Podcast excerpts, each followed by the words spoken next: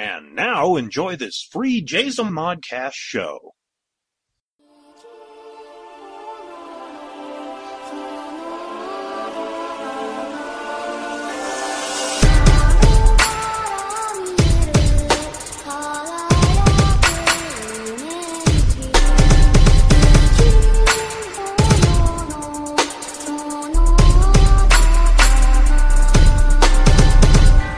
Welcome to My Public Life as an American Nerd. I am your host, David K. Montoya.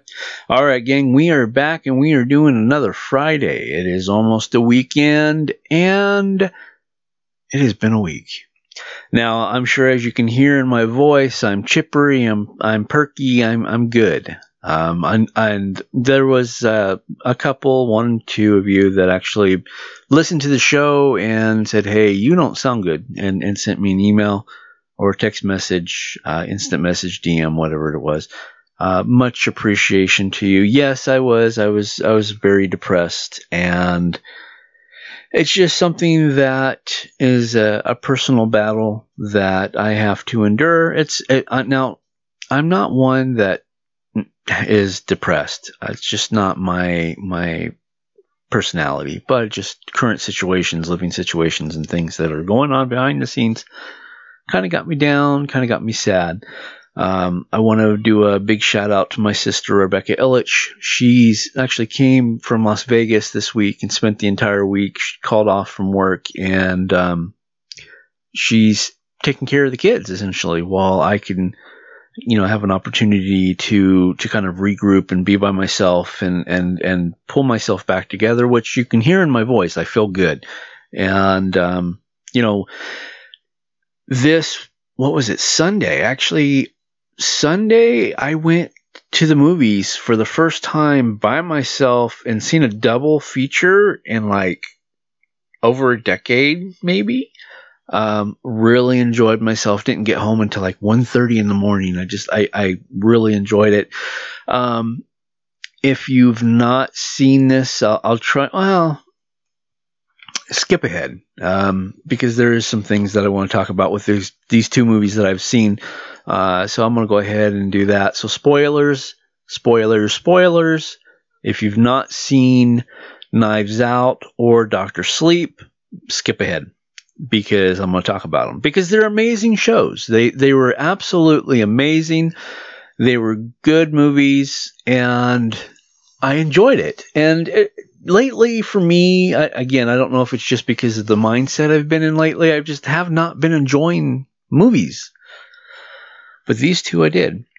And now I've always been a, a fan of murder mysteries. I've, I've, you know, Clue uh, was always something that I, I gravitated towards, you know, whenever I got into home video collecting uh, whether it be you know VHS or DVD or now Blu-ray. You know, I, I like the comedy behind the whodunits, and and that is what uh, Knives Out is. N- Knives Out is pretty much a, a comedic whodunit, but it was really good because it, it knocks you on your butt.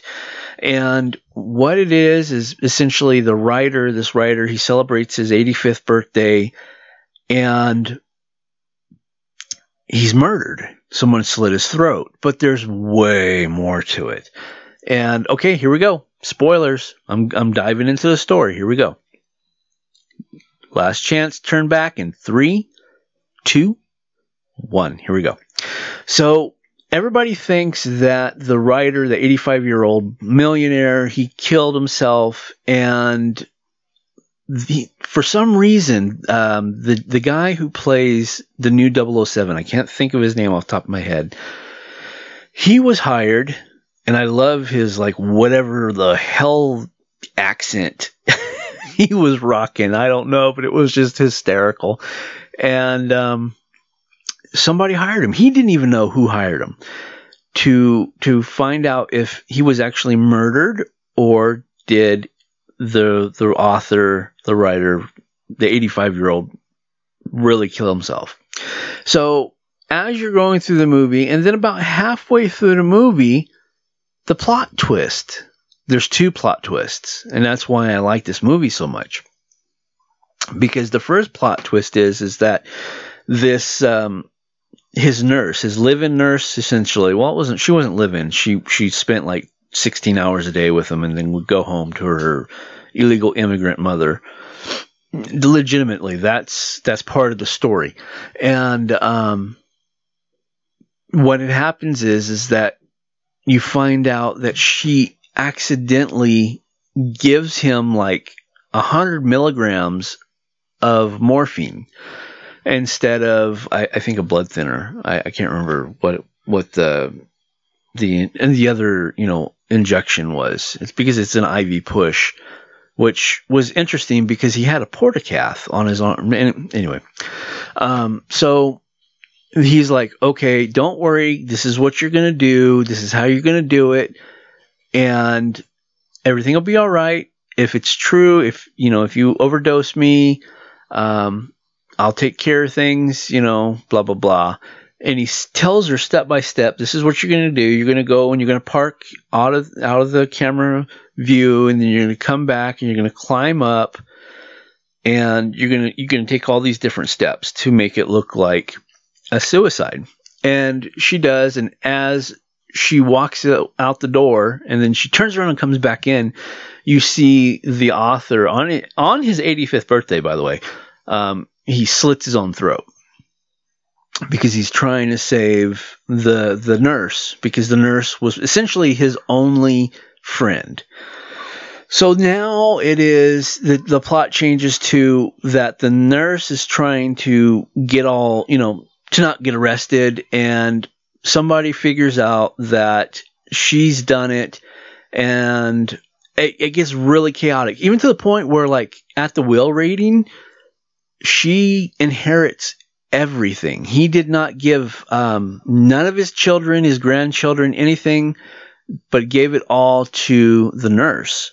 And so in comes Chris Evans, Captain America, which is great. I mean, just like seeing him outside of a, a, a Marvel role was really fun and entertaining to watch.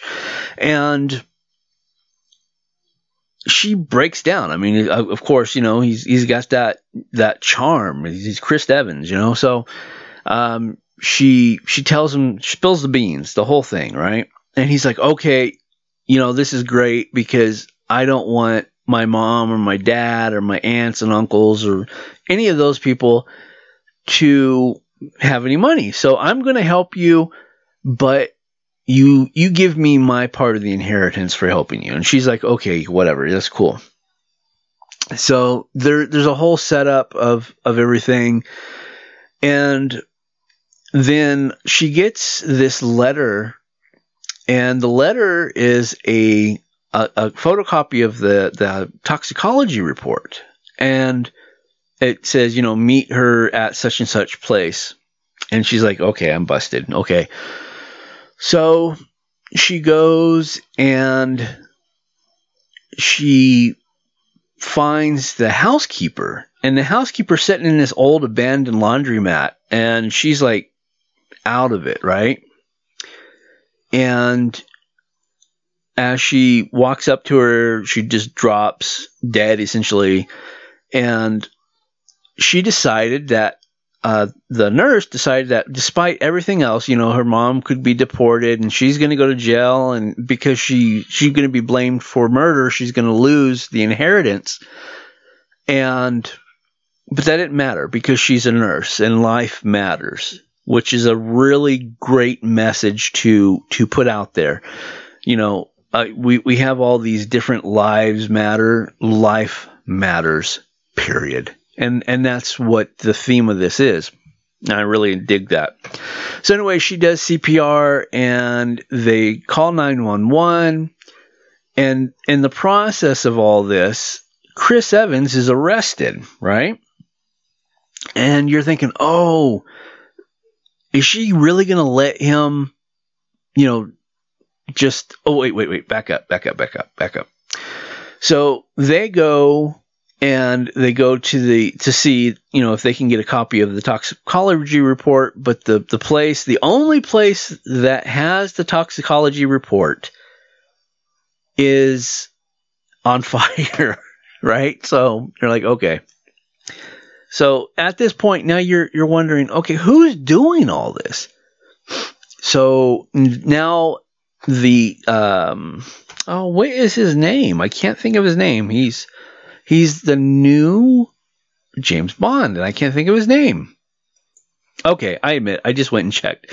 Daniel Craig, that's his name. I couldn't think of it. So anyway, Daniel Craig, he's the investigator, private investigator that was hired by somebody. He doesn't even know. He's standing there in front of the burning building. He turns around and he sees uh, Chris Evans and the nurse sitting in his car, and they just it turns into like a, a full on pursuit with the cops and they're running right. So they get pulled over eventually after a, a lengthy pursuit and you're thinking, okay, well, they're going to arrest the the nurse. But what actually happens is is that Chris Evans is arrested, and then you're thinking, well, is she going to let him take the role for this? I mean, is he is he that cool of a person that um, you know he's he's going to you know take take the rap for it? So then we jump ahead, okay, and we're back at the the estate, and by then the nurse tells the uh, Daniel Craig, the private investigator, about the whole thing. She just came clean, and then they're back at the estate, and she's getting ready to to say, you know, I did it, I forfeit the fortune, I'm, I'm, you know, I'm to go jail, whatever. Then all of a sudden, Daniel Craig jumps in and says she is not renouncing anything. She's keeping the money. Good day. Pulls her aside, whatever. So at this point, the family's like, "What's going on?" And then the last twist, and it's like, okay, the Daniel Craig, the investigator, is like, it wasn't you. It's not your fault. Telling the nurse, and she's like, why? And she's and he looks at uh, Chris Evans, who's sitting there. He's smug. He's very smug and arrogant. And he's like, well, you did not really poison or overdose the the author, your friend, the caretaker, or the you know the person that you take care, care of. And she's like, How do you know that? And he's like, Well, because I had set these vials out and I covered them, right? And I asked you to pick up the morphine, and you picked up the morphine without picking, you know, without even looking at the, the label. And how did you do that? And she's like, I don't know. And, and he's like, because, you know, morphine has a thicker consistency. It feels, it's a little bit heavier. It's different bottle. You don't, you know, it just, you know, you're a good nurse, blah, blah, blah.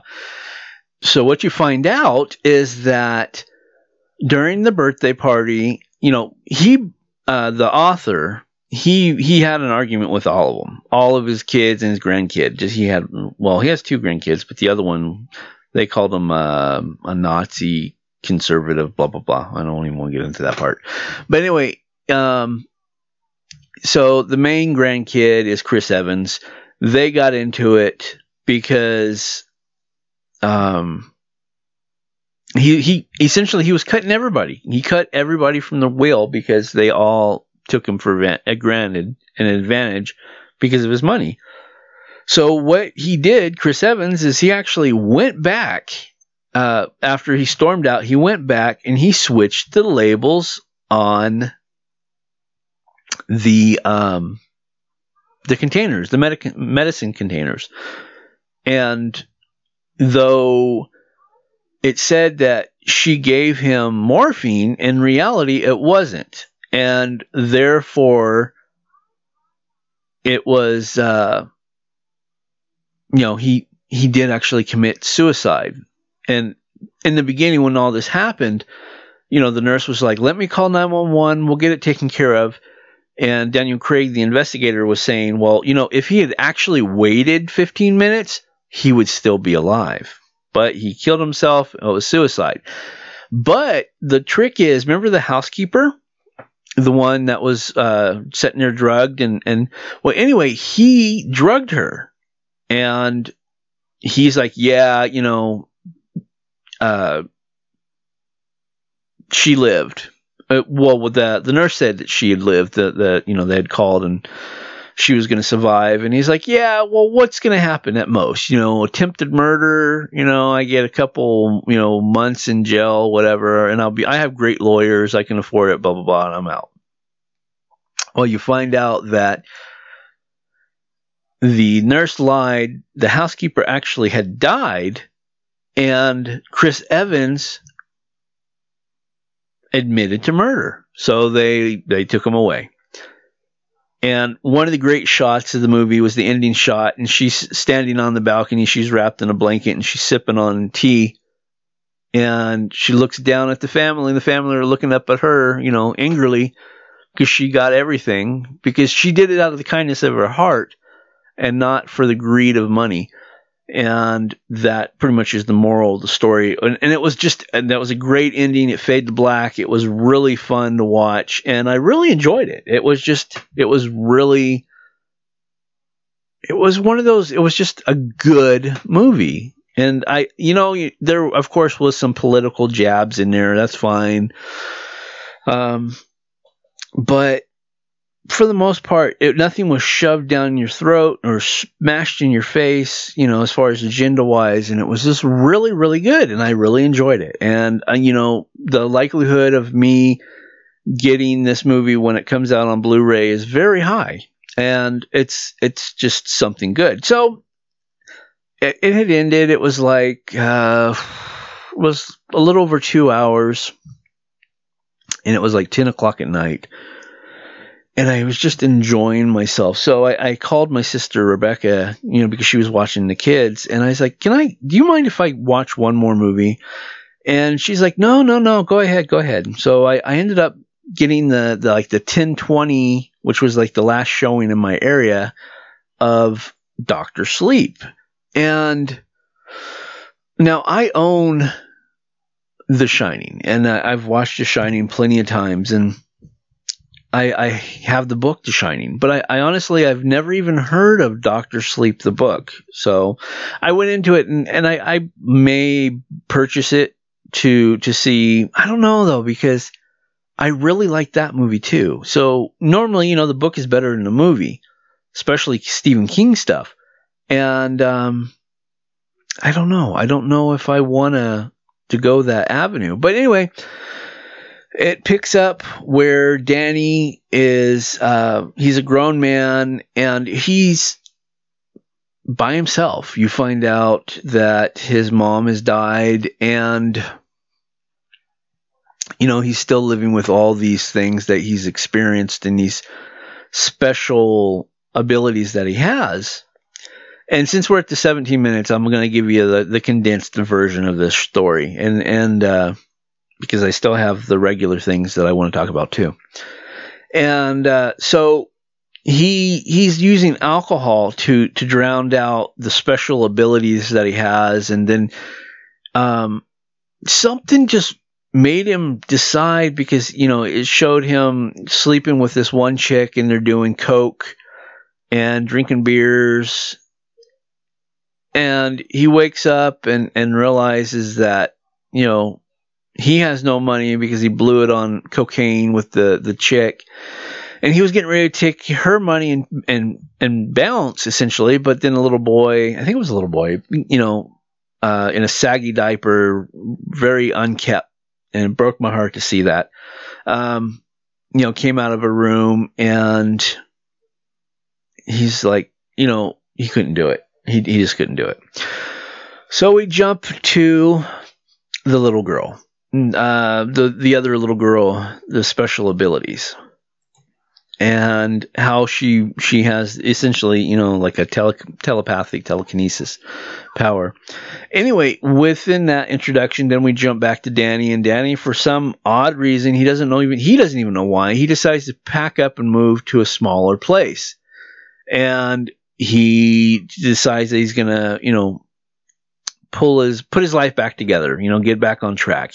And and in that process, he rents a room, and the room was originally uh, rented by a mathematician. So he had turned part of the wall into uh, a blackboard.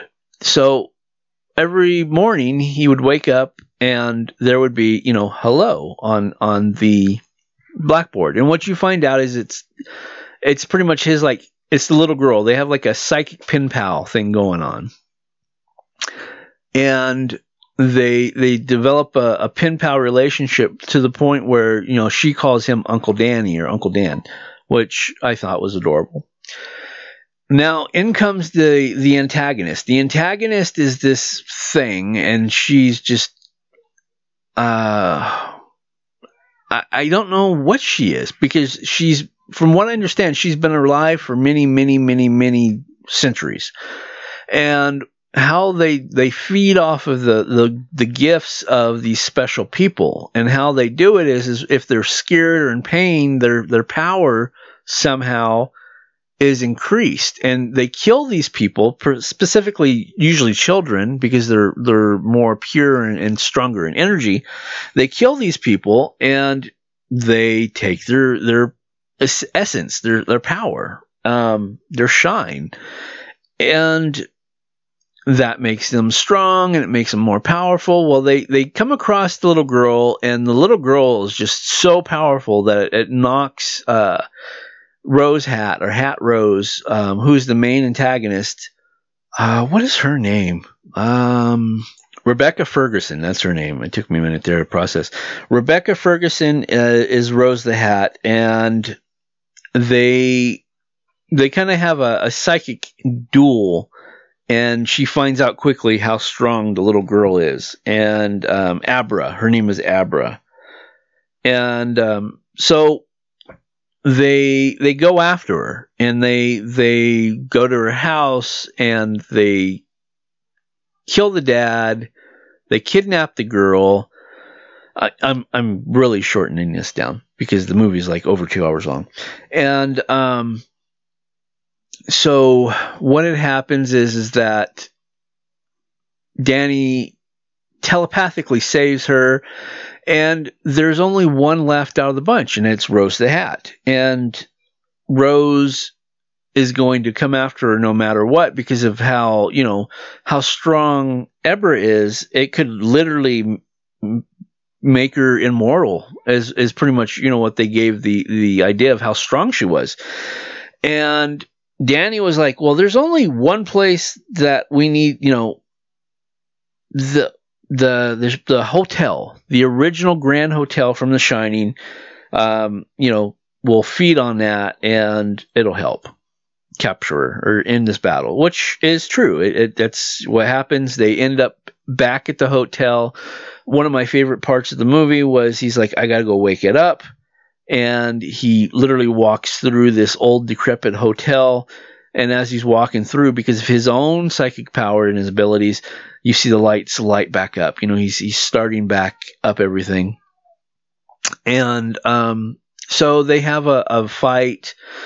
And the only thing that I didn't understand is how did because there was no show of this before, unless you know it got edited out. But um, Rose the Hat had like su- was super strong, and um, they didn't really explain that you know, physically super strong. It wasn't a psychic duel. It was actually physically she was like beating uh, Danny's butt. So anyway, she's like trying to probe him and, and get into his mind and poke around, and then she comes across these boxes, and these boxes are all the the creatures from the the shining that Danny has had to deal with and lock them away, you know, to to contain them. And she thinks, oh, these are great memories, blah blah blah, and she she thought they were horrible memories, but they're actually creatures. And and he like he's like, no, you know, they've been waiting, they're hungry, they've been locked away, and he opens the the the door, right? And the, all the creatures from The Shining reappear, and essentially tears her apart. But in, in the process of, okay, killing um, Rose the Hat, he becomes possessed like his father, Jack. So he's running and trying to chase after Abra, or, or Ebra. It's Ebra or Abra. I can't remember exactly. Um, and they have a final confrontation where she re- reveals that you know when uh, Danny first got there, the first thing he did was he went to the boiler room, and then in that process, Danny kind of was able to take over, you know, kind of regain his powers, which allowed her to to run out of the hotel. The the the possessed spirit took back over, and Danny went back down to the boiler room. And th- as he got back down to the boiler room, you realize that it's it's over. He, you know, it's it's about to blow, and then the possession leaves Danny, and you know he just kind of kneels down and and just waits for it to blow up. And as the hotel is blowing up, it cuts back outside to Abra, and you see that the police and first responders are coming. So uh, Danny had, you know, kind of preempted a call to first response, expecting all this to happen. And then in the final scene, you see it where Danny is in Ebra's room and they're just chit chatting, and then the mother um, Ebra's mother comes and says, "Oh, it's time for dinner." Blah blah blah, and she's like, "Who are you talking to?" And at first, Ebra's like, "Nobody," but then she's like, "I'm talking to Danny. He's okay, and Daddy's okay too." And that's how it ends. It was it was a really good movie. I really enjoyed it, and like you know, Knives Out, when it comes out on Blu-ray, I will be picking up uh, Doctor Sleep for my own private collection. It was just, it was a fantastic movie. It really was. Um, we'll see because I'm now looking at we're at the 25 minute mark, and I don't know if we're going to be able to go through the regular routine because I also wanted to talk about PCE for a minute. And this is a little bit on a serious note with PCE because you know I've been working on it since February of last year and it's coming together. It's coming together nicely. But my biggest issue is vendors, and I'm I'm having a hard time finding vendors. Uh, it's in fact this week I have literally sent out 100 emails to potential vendors, and I have not heard back from a single person, and it's very frustrating. So I am going to reach out to you, the listeners, and if you know anybody that is in the high desert area, you know, if you by chance are a resident of the high desert, and that is, you know, Hesperia, Victorville, Apple Valley, Phelan, Oak Hills, Barstow, Lancaster, Helendale, you know, it's it's a big bunch of people.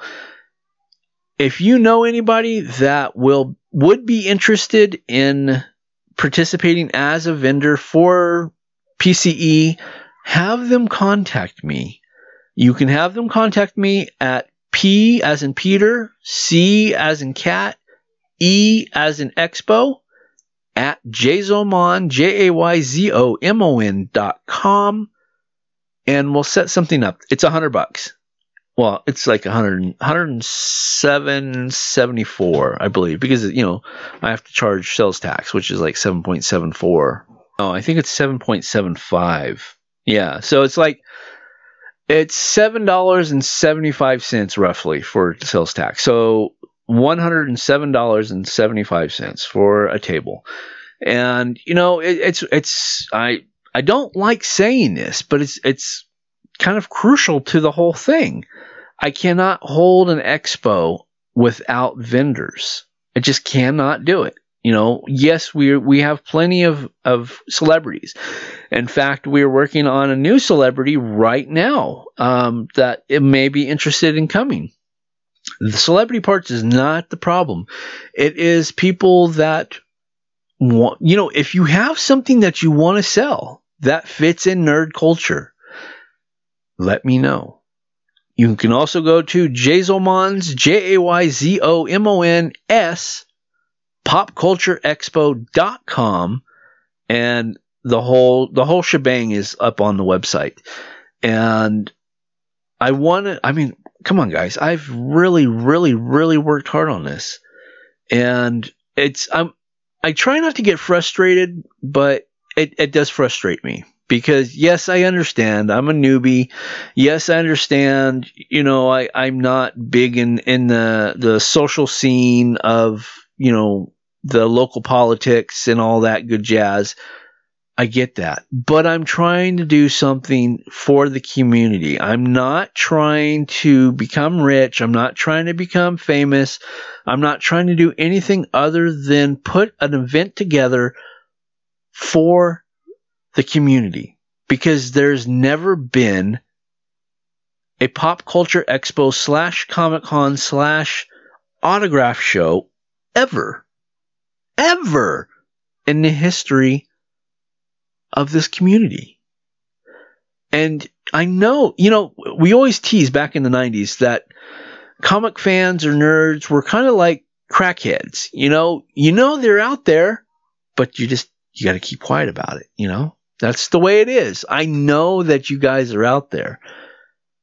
And there's an opportunity. Yes, it's a hundred bucks, but you know what? If you go to Ontario and do their Comic Con Revolution, what are you going to drop? 300 bucks? If you go to San Diego Comic Con, what are you going to drop? 500 bucks?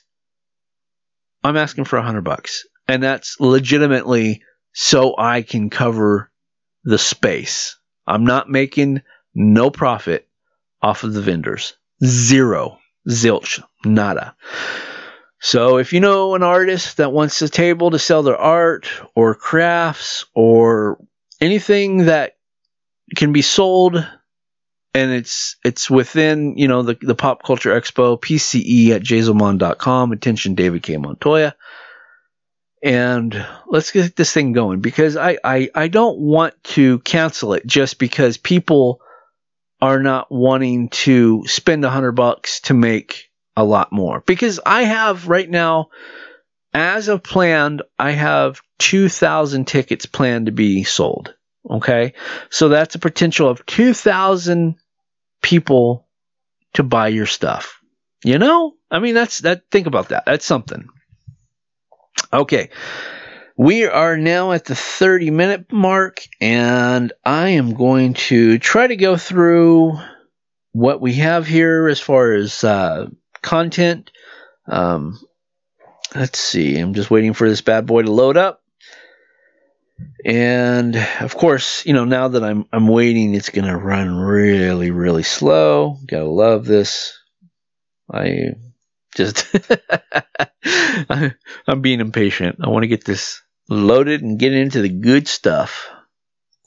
So what do you guys think about Disney and their their live action films? I I personally think for the most part they are on a serious roll.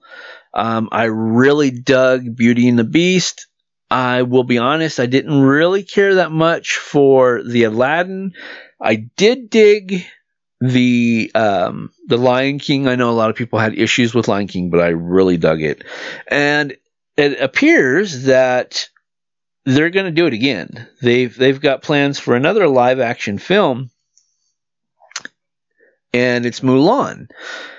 And I remember mm, uh, Zoe, my my youngest, she was oh goodness, how old was she? She was fairly young when we got the the Mulan movie, and she she dug it because, of course, it was a little girl who went on to pretend to be a man who was a soldier, and she saved the day. It was just really empowering for a little girl.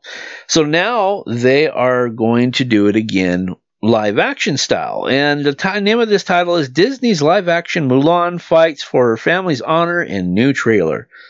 And, you know, I'm in, dude. I am I'm I'm completely in. I am looking forward to to seeing this. But let's take a peek at what the the the article says. Okay, here we go. Mulan will bring honor to her family, just not the way they intended. The latest trailer for Disney's upcoming live action adaptation, the title character disguises herself as a man and joins the army to spear her ally, ailing father. Sorry, can't read. This launches an adventure that will turn her into a legendary warrior. And, and again, you know, that's that's pretty much the actual story of Mulan. And it says, according to the official film synopsis, when the Emperor of China issues a decree that every man per family must serve in the Imperial Army to defend the country from northern invaders. Hua Mulan, the eldest daughter of the honored warrior, steps in to take the place of her ailing father. Masquerading as a man, Hua Jun, she is tested every step of the way and must harness her inner strength and embrace her true potential. It is an epic journey that will transform her in, into an honored warrior and earn her the respect of the grateful nation and her father. Very cool. Mulan is the latest in the stream of live action remakes from Disney. Other classic animated films received the treatment include Lion King, Dumbo. I have not seen Dumbo. I, I will have to go watch Dumbo. That's right. I actually own that movie and I have not watched it. I don't know why. Uh, Aladdin, like we said, and Beauty and the Beast. And it is slated to hit the theaters March 27th, 2020. And I will be there. Uh, there's, you know, no ifs, ands, or buts on that one, kids. I, I plan on being there.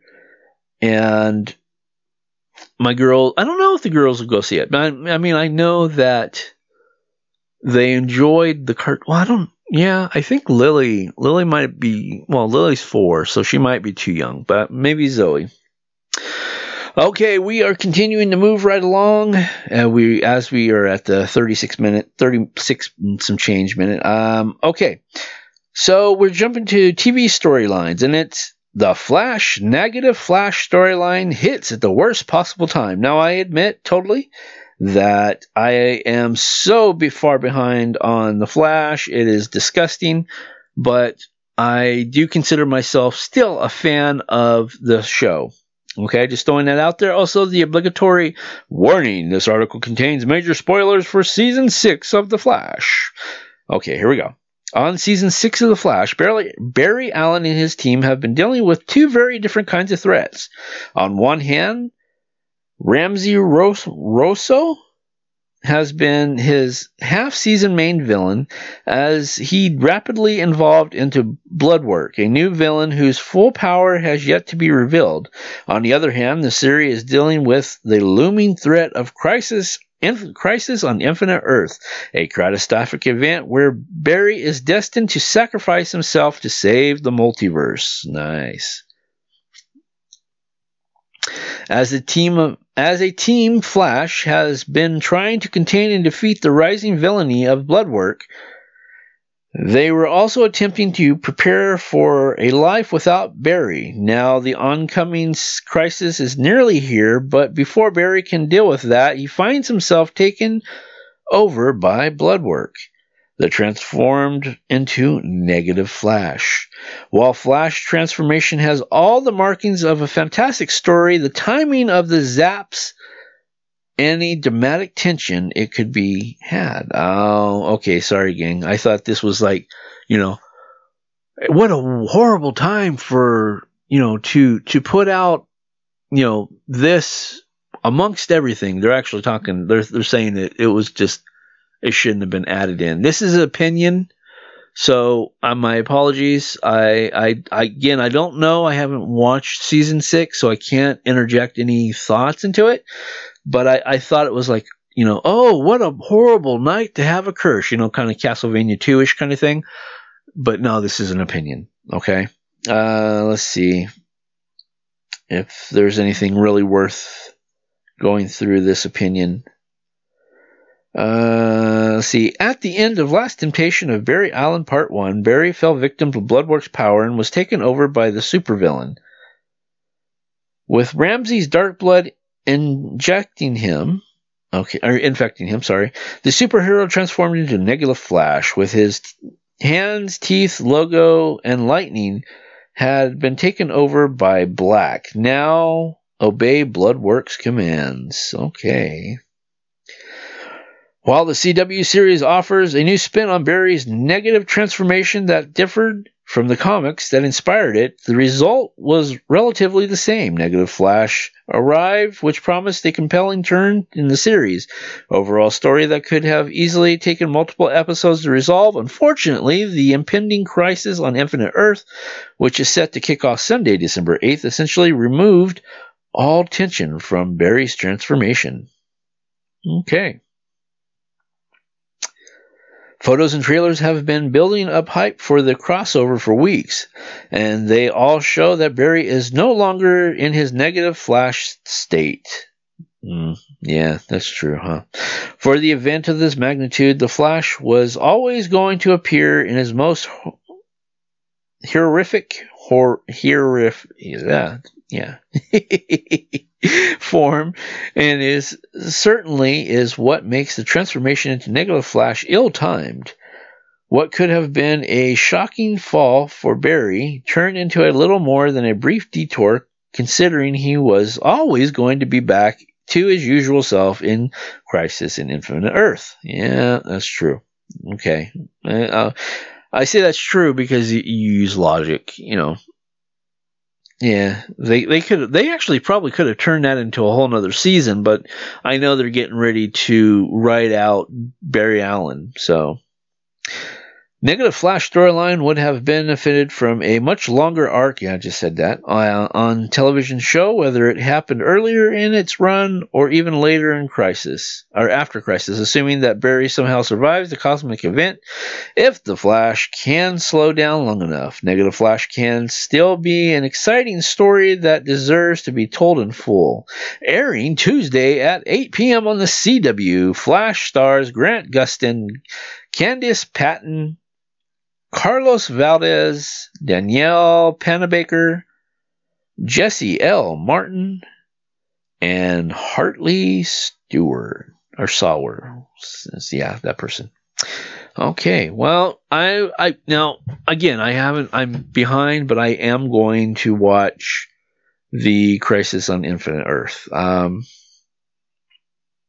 just because of how much they've been pushing it so hard um, I think I think that will be it'll be fun to watch, and uh, yeah, I I mean because I, I'm trying to think of something on that epic epic of a scale, and I really can't think of anything. So, okay. All right, let's go jump over to the X Men. Um, now, I haven't had an opportunity to read X Men number three, so let's be spoiled together. Um, I actually I was considering not reading this because I have not read issue number three, but you know, you guys come first. And over in the actual comic book news, it says X Men reveals the deadly secret that fuels Krakoa. Oh, what fuels Krakoa? The souls of innocent children. No, I'm kidding. that was dark. I'm sorry. Okay, again, uh, your obligatory warning. Warning: the following contains spoilers for X Men number three, written by Jonathan Esmond, Leinil Francis Yu, Gary Algongan, Sunny Gho, Rain something, VC Clayton, Cowles, and Tom Muller on sale now. Yes, I, I just, yeah, you get it. If you listen to me, it, what are we at? 24 now? Uh, episode 24, season 3, episode 24. So you, you get my humor. I hope you do. If you're brand new to the show, hi, I'm Dave. Okay, and it says Early this year, Krakoa went from being the historical footnote to the literal center of the X Men's world within a few weeks. Even though the Living Island inspired the formation of two X Men teams, it only made sporadic appearances until the House of X. Hmm. In that era launching event, Charles Xavier, Moira McTaggart, and Magneto turned Krakoa into an independent nation that's home to the X-Men and the rest of the mutant Marvel mutants. Throughout all of this, Krakoa has flourished like never before, even producing, designing pharmaceuticals, and creating portals that can span the universe. Okay. However, Things are going too well in Krakoa at the moment. While the X Men are still reeling from the loss of Xavier, again? He's gone again? Sorry, I didn't realize that. Okay. This is like what, the eighth time? Uh, I say that solely as an X Men fan, by the way. Krakoa's ecosystem is severely disrupted by Hordeculture, a small band of eco terrorists, and X Men number three. As a text, de- text data page simply puts, Krakoa is screaming. The data page also reveals that all of Krakoa's current achievements come to a steep price. To contain itself, Krakoa must consume two mutants a year. Oh, I was just joking, but okay. Um, must consume two mutants a year or take other forms of mutant energy through a more suitable workaround. While these details might seem moderately horrifying, it harkens back to one of the X-Men's most important tales. Yeah, uh, X-Men number one. When, or uh, Giant Size number one. When Krakoa was introduced in Lin, in Len Wein and Dave Cockrum giant size X Men number one, the living mutant island was defined by its hunger. When the original X Men traveled to the island, it captured all of them and began feeding on them, their various energies. By the end of the issue, the original X Men and new recruits like Wolverine, Storm, Nightcrawler successfully defeated Krakoa and sent it into space. While Krakoa was apparently in a smaller winter version then, the island has blossomed and grown since Xavier and the New Mutants Doug Ramsey established a way to communicate with it. Since Krakoa became home base for the ever growing number of mut- Marvel mutants, the island can sustain itself by taking a minimal, theatrical, harmless amount of psychic energy from every mutant on its shore. Okay, there we go. As this issue reveals, the process is tightly monitored by two other mutant energy vampires, Selene and Emplate. Those two ex villains are sustained through their similar process, and the shared pool of resources probably keep one of the characters from going on a mutant feeding frenzy. Even with the safeguards in place, there are still several questions about the current nature of Krakoa's relationship to the mutants who live on it. After breaking one of Krakoa's newly established laws, Sabretooth was effectively consumed by the island. As punishment for his crimes, the Quiet Council that rules Krakoa exiled eh, Sabretooth, sending him to a shrunken place deep in the island. Supposedly, Sabretooth would be, be alive and aware, but immobile and trapped in a preemptive state. Wow, okay, that's kind of Cool. Yeah, that, yeah, okay. While Marvel may already be teasing Sabretooth's return to a more active role, the participation punishment, or the particular, good grief, the particular punishment seems designed to give Krakoa a potential feeding source who wouldn't be missed on the island. Although there is no indication that Sabretooth is being fed on, the arrangement still implies fate by a attract effectively putting a piece of candy in Krakoa's mouth and asking the island not to bite down on it. More pressing note, the current disturbance in Krakoa's ecosystem has already started to take toll on the island's residents. Beyond some unusual aggressive wild side and a decrease in landmass, Jean Grey, Emma Frost, and the other telepaths on the island have already noticed that Krakoa is taking more psychic energy than normal. While Cyclops and, and a small covert, covert action team are already dealing with the Hordeculture, this is still a relatively small disturbance shows in a grand scheme of Krakoa. While this particular incident has only really given headaches to some telepaths for a moment, it highlights just how fragile the Krakoan ecosystem really is and is set for an enormous precedent for what other disturbance might cause in the future. Yeah, yeah. That sounds good, though. I, I, I look forward to reading it. it's um, I I yeah, I mean I it's it it almost like harken back to the days when they they had their their special um base when they were hiding out back in the 80s in in uh, Australia. That's what it makes me think of.